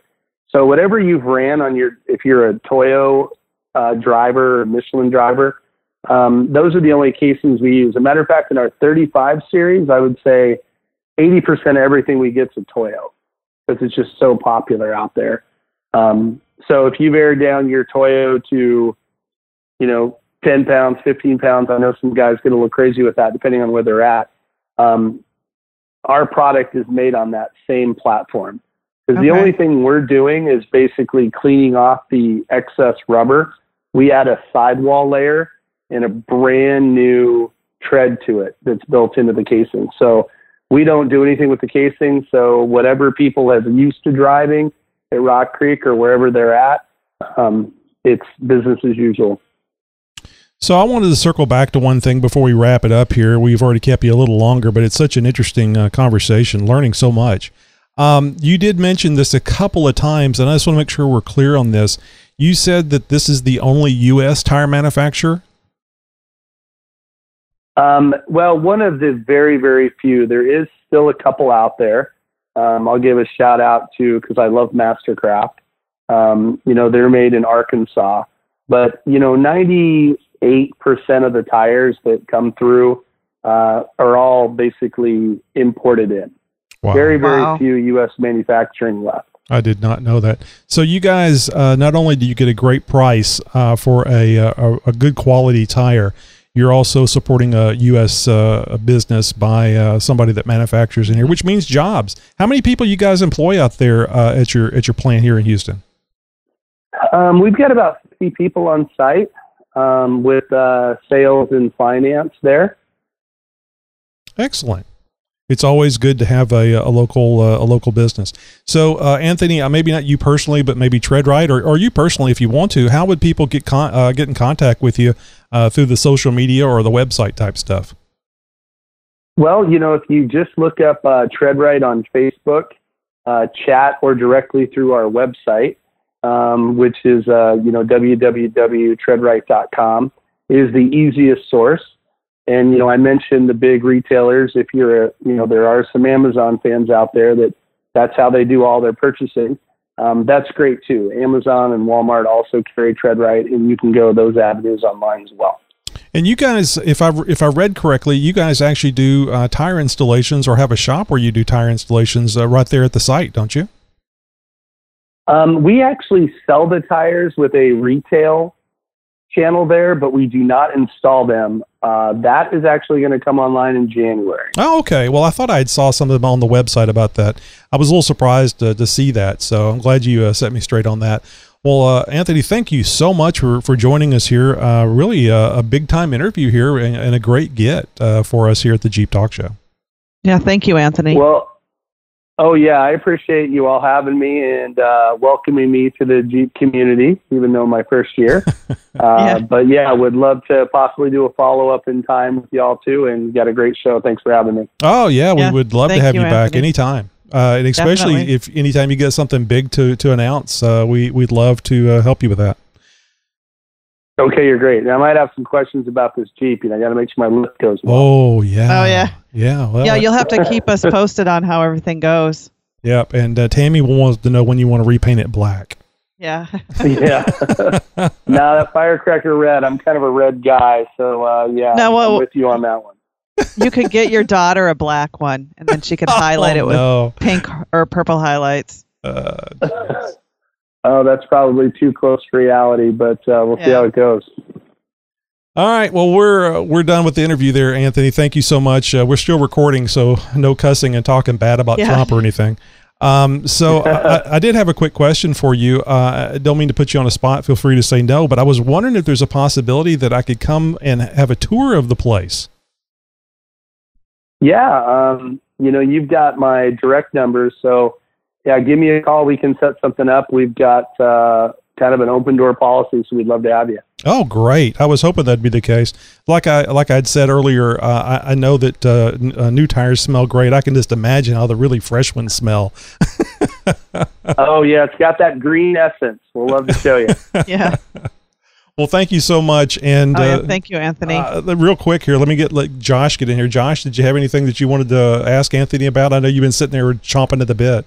Oh, not really. I mean, I've got you know question. I could go into questions about you know chemical compounds and and vulcanization, the, the their kedge grip technology. I'm- you I'm know, sorry, How come they're always out of 33, 12, 50, 15s? You know, all that sort of stuff that he doesn't want to answer. No, no, we're we're not going to get the recipe to the secret sauce, Josh. But no, hey, um, in, in all in all reality, Anthony, um, next time you're back in the Northwest, um, you know, uh, shoot us an email, uh, and I'll I'll respond specifically, and I, I'd like to meet up with you, maybe uh, take you out for a Northwest beer or some coffee or something like that one of these days. You know, that would be great. It's been a while since I've strolled the McMenamins pub, but uh, yeah, I would love to get back out there. Or the traditional Yeah. tree hugging. Well, none Oh. of that. exactly. Well, he'll know, but I actually uh, asked my wife to marry me in the barley mill, which is down in the Hawthorne area wow. of Portland. But I don't know if you're familiar with that area or not. I, I actually no, I know where that's at. So that's that's kind of a little hallmark. So right on, man, right on. Yeah, Josh is actually leg- legally obligated to stay within 15 miles of his house at all times. So That's he knows true. he knows the area very well. All right, I'll take you up on that. All right, man. I'm sorry we're keeping you really late. Thank you for staying up late with us and uh, uh, doing the show. Okay, thanks for having me. Thanks, Anthony. You bet. Another great interview. Want to give a big thanks again out to Anthony Schoen, uh, CEO of TreadWright Tires, for taking the time to do that interview and and hooking us up with uh, a lot of great information and things I didn't even know about how they do their their manufacturing process. So definitely has a, a, a little bit more respect for the uh, for the retreads, if you will. So again, thanks, Tony or Anthony. Oh, you're you're welcome, and screw you. so, uh, you know what? Uh, after hearing about, because you know, li- like I said in the uh, in the interview, I retreads. Why do I want to risk retreads on my Jeep? I mean, I, I don't like buying tires as it is because they're just so damn expensive. Uh, it's it's a double edged sword. I love getting tires on the on the Jeep or any vehicle for that matter, the fancy ones. And uh, but if they're going to come apart on you, but after hearing about what uh, Anthony told us, how they're how they're uh, made and how the uh, the ones that you see the debris on the road are just glued, I'm thinking about getting TreadWrights the next time, especially I since it's a actually- local company. I, I actually thought about TreadWrights way, way, way back when I when I uh, when I first bought this Cherokee. Uh, I was thinking, okay, well, you know, planning my tires and you know all that sort of stuff. And in my research, TreadWright came up, and I and I really did a lot of you know research with them and trying to figure out if this was a viable option. And and at the time, there wasn't as much information out there. We're talking, you know, ten years ago or so um, uh, you know, and so there wasn't as much information through the, you know, through the web, through the forums, and all that sort of stuff. I'm not saying they didn't have a good reputation back then. It just was there wasn't as much information out there about TreadWright and what they do and whatnot. Now we got some inside information out there. I've actually wheeled with guys that are running TreadWright tires, uh, perform amazingly well, really. And when they say when they say they got an aggressive mud terrain, yeah, Yeah. you guys need to go check out their website. Trust me, the pics are really cool. Uh, it'll definitely have you thinking, you know, maybe having some TreadWrights in in on the list there as far as uh, tire options go. So don't rule them out. Well, when you when you're uh, when you're a jeeper and you know somebody that makes tires, I mean makes tires, that's like having a best friend who's a pimp. I mean, you're gonna be going over there early and often, man. Yeah, especially you're lucky you live right next door to him. Hey, yeah. man, so Tony, you if you up? if you actually can get um uh get a little bit of a tour or something, that would be super cool. I would definitely love to uh, to hear a little bit more about that. There's there are a few smells. uh, This might be a guy thing. I don't know, Ah. but you kind of brought that up. Yeah. There are a few smells that I just absolutely love in this world. oh, you're One talking about the fresh cut- tires, not the pimp One stuff. is fresh cut wood, the other is fresh rubber, and uh, there is just nothing like it. I, I I know it's weird. It's weird. I walk into a tire shop and I'm like, oh yeah, oh that's that's great. You know, so, I know. Call me weird, but it's fresh rubber. I, I I would be jealous. You got a tour. I would say uh, go ahead and, and can some of that air and send it up my way. Yeah, fresh, freshly cut wood, whether it's uh, firewood or like a shop where you're building stuff, that, Lumber, that wood bet, smell. sure. Yeah, it's Yeah. great. Now I was laughing at what you guys couldn't see. Maybe you could hear. Tammy was actually uh, beating her head on her microphone. Uh huh. yes, yes. Dunk, dunk, dunk. Uh, these are these are the jokes, folks. They don't get any better. hey, speaking of jokes, let's uh, see what, What Nikki G has Nikki for us. Yeah. From the mind of Nikki G. Hey, this is Nikki G. And uh, Steve Jobs is angry at me and took the SpeakPipe button away from uh, me on Safari. Oh. I'm calling on the phone line. Hope it's the great quality that you come to expect from Nikki G. Phone wise, uh, content wise, it, that's a it's a toss up.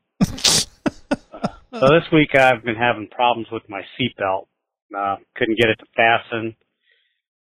Something in there, so I couldn't figure it out. Just trying and trying to snap my seatbelt together. Couldn't get it, and then it just clicked. Yeah, I know. That's about as good as it's going to get this week. Boo. Oh, Yikes. Remember, if you see a light at the end of the tunnel, you're probably on the wrong tracks. It's an oncoming train. I think I messed that one up too. I gotta quit skipping rehearsals, man. This is it's. All right. Well, maybe next week we'll get we'll get back on track. All right, boys and girls. I'll chat you later. You have a good one. Bye. Uh, Nikki G does not disappoint, or when he does disappoint, You it's still what? funny. It- it- oh yeah. You know what? I wonder. Does he like come up with this just at the top of his head, or does he pre? Oh no, I'm sure. It all? That's No, no, no. It, it's it's somewhere in between the tinfoil and the top of his head. I, I, I'm I'm fairly certain there's a small air gap there which contains a whole lot of information. But I'm like, is he sitting at work all day? Like, okay, I could say this, and then oh, I'll say that, and then, or does he just call and just wing it? Uh, three words: jet fuel fumes. Yeah. yeah, for, for those of you who don't know, Nikki G works uh, at an airport. We're not going to say We which one, say or, which or one. which, uh, or, you know what he does there, or uh, for which airline, or any of that sort of stuff. But let's just say he's around airplanes and their chemicals. We got we got your back, Nikki G. We told Homeland Security to go beat their feet until they got a subpoena. oh, speaking of beating feet, uh, must have stuff for your Jeep. Well, this stuff is uh, maybe a little bit more under your butt than under your feet, but uh, yeah, we got some stuff here that's uh, a must-have stuff for, especially you guys out there um, that are non-Wrangler owners. I'm talking to you, Grand Cherokee and, and Cherokee owners, and uh, uh, maybe even uh, you know some of the some of the other guys out there who have uh, you know maybe this might even go work out for the Renegade guys. I, I don't know, but this is the Tuffy Security Products. You know that name, you know it's going to be good. It's the anchor rail system, and I, I chose the 24 inch anchor rail system because I think that's going to give you the best options, and it certainly uh, would fit more vehicles. Uh, the anchor rail is constructed from high strength aluminum. The sleek design maintains a small, non obtrusive profile. That means you could still slide in the luggage or, you know, slide in the groceries. It's not big, giant, uh, you know, mounting points uh, sticking up in the, in the back of the rig there. The anchor rail is strong enough to secure a variety of items. The anchor rings are easily positioned and extremely strong with an assembly brake strength of 4,000 pounds and a workload limit of over 1,300 pounds. The anchor rail, anchor rings, and mounting hardware kits are all available as a complete per rail kit or per uh, or, or, um, you know pairs, or it can be purchased separately. Even perfect for setting up a cargo area in Cherokees, Grand Cherokees, and any other cargo area where there is a need for tie down locations for gear like coolers, recovery bags, toolboxes, and more. Go check them out over at tuffyproducts.com. We'll have a link uh, to this uh, this product in the show notes for this episode. And uh, remember, we did a, uh, interview with uh, with Tuffy. Just do a search at uh, jeeptalkshow.com and uh, just do a search for Tuffy, and you can go and listen to that interview and learn more about Tuffy products. And they are very nice. Now, uh, now owned by Bestop. So if it if it's owned by Bestop, you know it's going to be good. Good.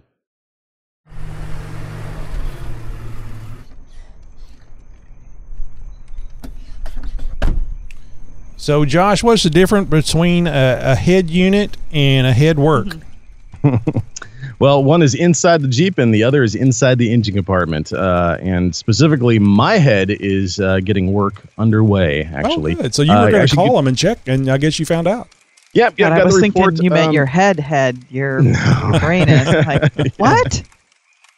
Uh, slow getting the old getting the old uh, noodle there uh, readjusted. Uh, no, actually getting the uh, getting the inline four or inline six uh, four liter head uh, completely redone. They did Magnaflux out the the um, the original head on the Jeep, and it is good.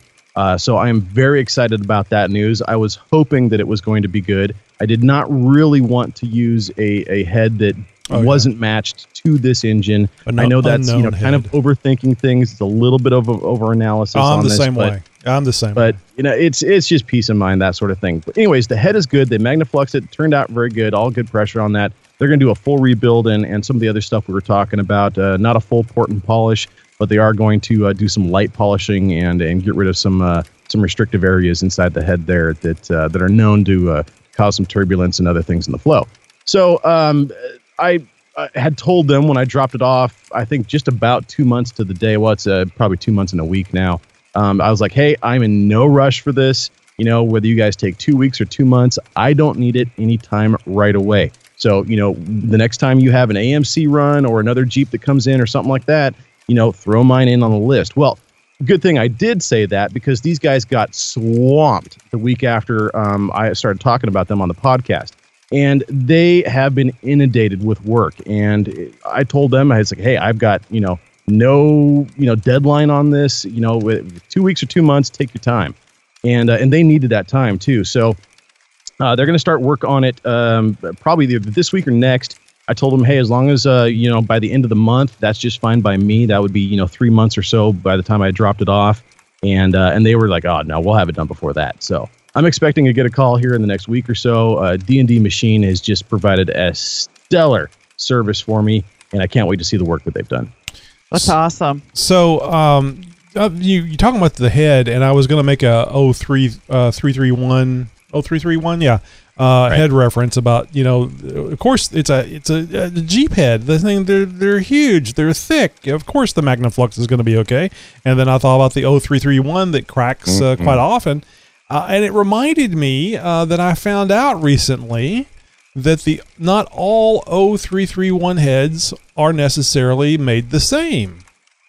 You remember that thing I shared with you that I didn't That's realize right. that in 2001 they actually corrected the issue with the 3 0331 head and they marked the head with Tuffy T U F Y and it's in between uh, cylinders 3 and 4. Where it normally cracks if you don't get the reference. Right, So right. So if you have a 2001 Jeep Cherokee with the uh, straight six, the uh, the uh, the 4.0 liter engine, and you're concerned about having uh, the the head potentially crack because you listen to us just bemoan it, and you see it on forums as well. Uh, You can always maybe you need to change the uh, the the valve cover seal anyway because it's leaking. But you can pop that thing off and look and see if it says Tuffy. So like the second half of the models that made in 2001, they had the new head. So uh, you could you probably could go to a build sheet and see when it was made too, and get a rough estimate if you had the the head that shouldn't crack. Mm-hmm. Anyway, just want to throw that out there. It was something new that I found out uh, thanks to a, uh, a person on Facebook that because I was uh, warning somebody about buying a 2001 uh, Cherokee. Oh. And I, I think they only wanted seventeen thousand dollars for the Cherokee, which was you know only two hundred fifty thousand miles and blah blah blah blah blah. so there was more than one reason to warn him away from it. But Yeah. um, the guy came on there and mentioned that, and I thought I, I just had never heard that. So good information. Very good. Well, I just want to say two quick things. First of all, I have 17 inch wheels, not 19 inch wheels. Oh. My bad. Hey, 19 was just on my brain. Oh, did you hear I Anthony going? Uh, well, Yeah, ma'am, like, uh, they don't make those. Um, you're the only one in North America that has a 19 Yes. inch wheel. I don't know why I had 19 in my head, but Oh, I like I told you, he was throwing out lots of numbers, and uh, I always get uh, nervous in interviews, even if I don't sound like it. And uh, I think that's sometimes why I get uh, tang tungled. Uh, tank it- tungled. Yep. i- i- is it is because I'm just trying to you know be so professional and unlike me. Um, and also, I know we talk about the Henway joke a lot on the show, and everybody who doesn't hasn't heard this episode is probably like, "What are they talking about?" I did some research, and if you want to go back and listen, it's episode 173, And then there's a follow up to the joke on episode 174 of the Jeep Talk Show. Nicely done, Tammy. Yeah, and really the the Henway joke itself isn't all that funny. It's Tammy's reaction that is just priceless, and that that that bit of uh, vitriol, that bit of venom that she spits out when she realizes that she was the butt of a joke. Hey, that's that's my nine year my nine year old make jokes like that. That's that was that was back when I was still kind of really new to Jeeps. All right. Well, uh, let's see. Uh, yeah, Henway joke was so funny. I, I just I felt I did feel bad. I laughed, but I felt bad Oh, because no, I, was I was not trying to set you up. Uh, But uh, so I'm driving home. I'm a good uh, uh, 15 miles away from home today, and uh, you know I drive aggressively. I get in the fast lane, and there's no reason on God's green earth for you to be in the fast lane and not following the two second rule. You need to move your ass up. There's no gaps in the fast lane, damn it. That's why people can pull in and I'm get I'm going backwards home as people pull into the, that spot that's in front of you. I'm literally backing up, back going back to work and I don't want to go back to work.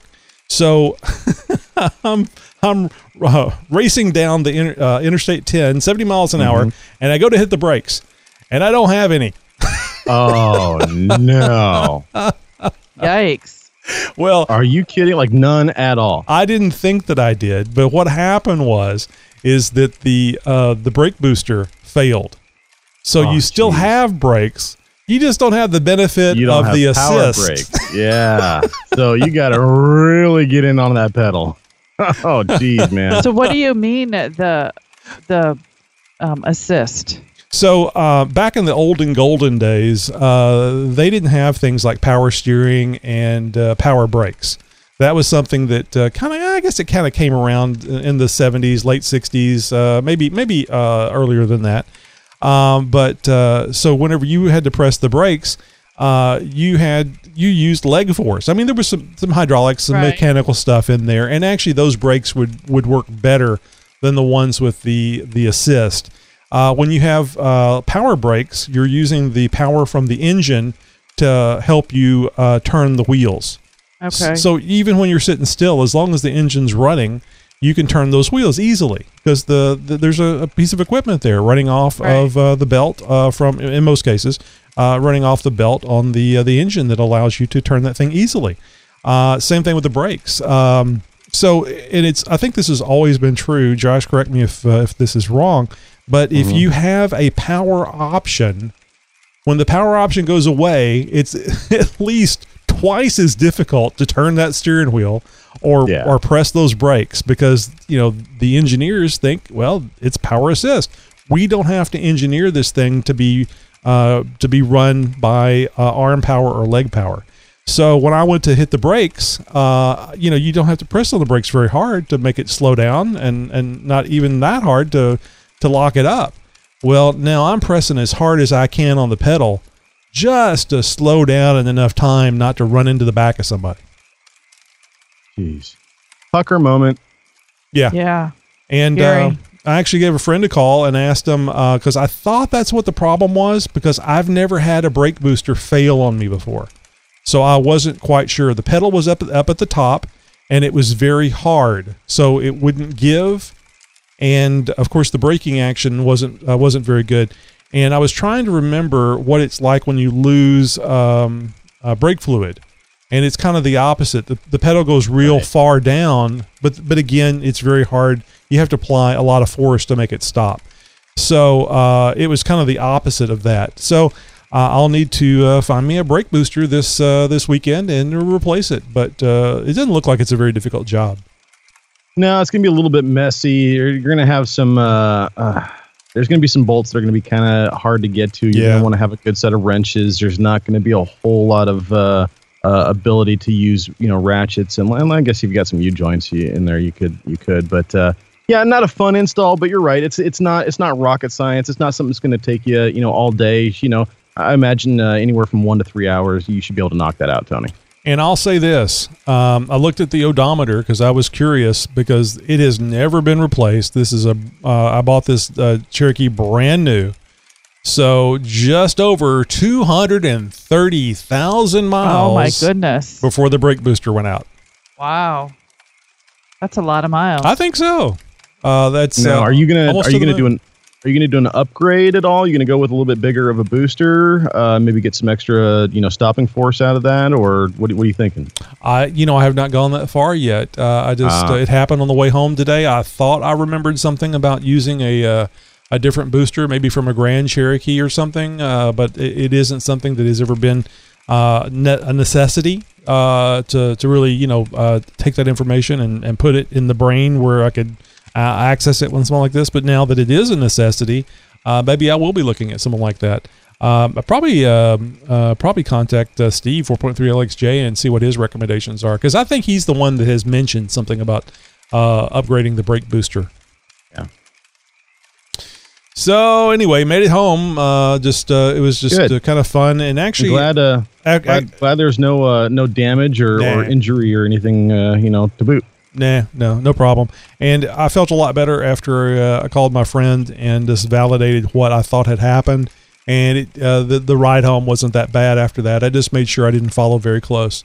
Uh, I, I made it the plan four. your braking. I made it the four second rule. There you go. Yeah, yeah, really. All right, well, let's get over to some wheeling where. Do we got wheeling where tonight, Josh? Yeah, this is where we're going to talk about some events that are coming up in your neck of the woods and around the nation. And the event season is kind of starting to taper off a little bit.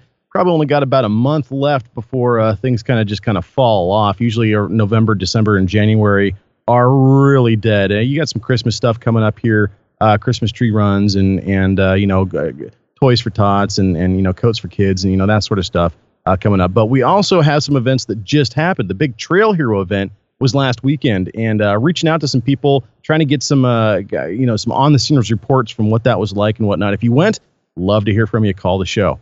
Um, also coming up later this month, we have the Texas Four Wheel Drive Organization presenting the 2017 Fall Run, happening October 27th through the 29th. This is a multi-day run at the Barnwell Mountain Recreation Area. Uh, for more information, just head over to Houston TX4WD. That's Houston, Texas, fourwheeldrive.org uh, for check for more information. They've got a beginners class on Friday afternoon for the you know the entry level guys. Uh, lots of trail runs for everybody else. Spaghetti dinner Saturday night. This event is going to have all the goods in between to keep every Jeeper plenty happy.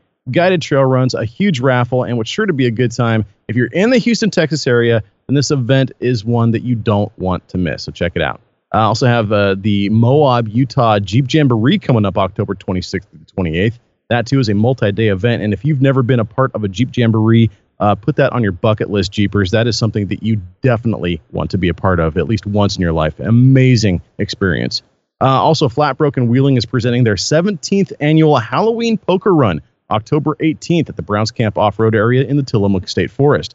Uh, for more information on that, head over to flatbroke4x4.com. This is a family friendly, a friendly event. Uh, it gets bigger each and every year, both national and local sponsorship. They've got amazing door prizes, raffle prizes, concessions, and a lot of fun for everybody. If you want to check it out, what it's all about, head over to flatbroke4x4.com.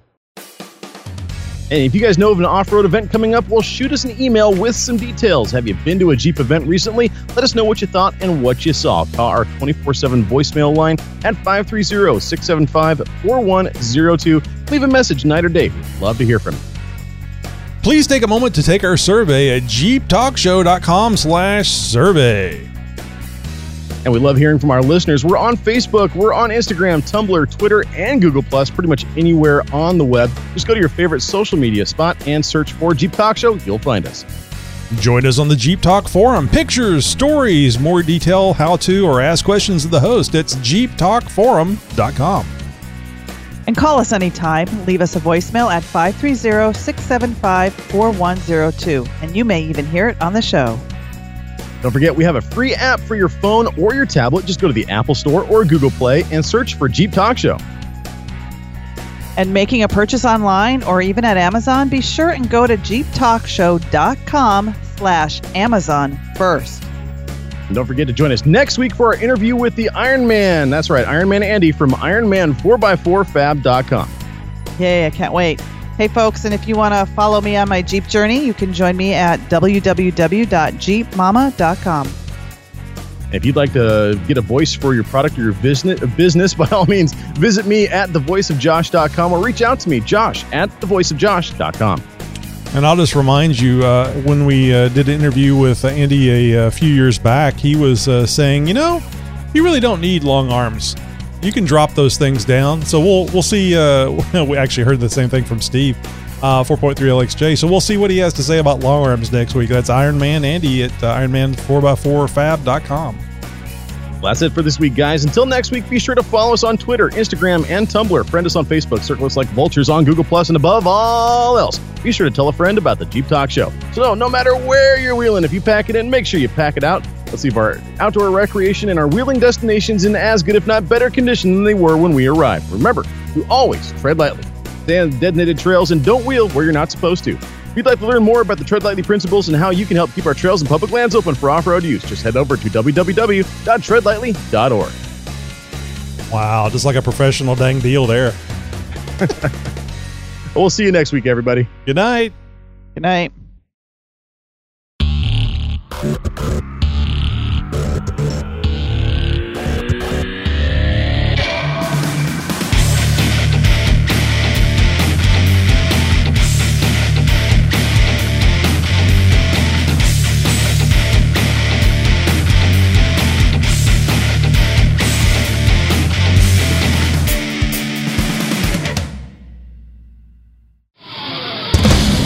Podcasting since 2010. I created an episode 303 document. So there's already a, uh, a show notes for next week, only because I had already written up most of my tech talk. So it, there is a copy in there uh, if you wanted to get in, in on you know, it. we should we should do that ev- after each show. I think actually Josh made that suggestion to me when it was just him, him and I. Oh. Uh, after the show, why don't you just go ahead and create a document for next week? And I went, okay. Yeah. in one ear out the other. That's a great idea. Great idea. Yeah. Let me add that to the list that doesn't exist. Why didn't I think of that?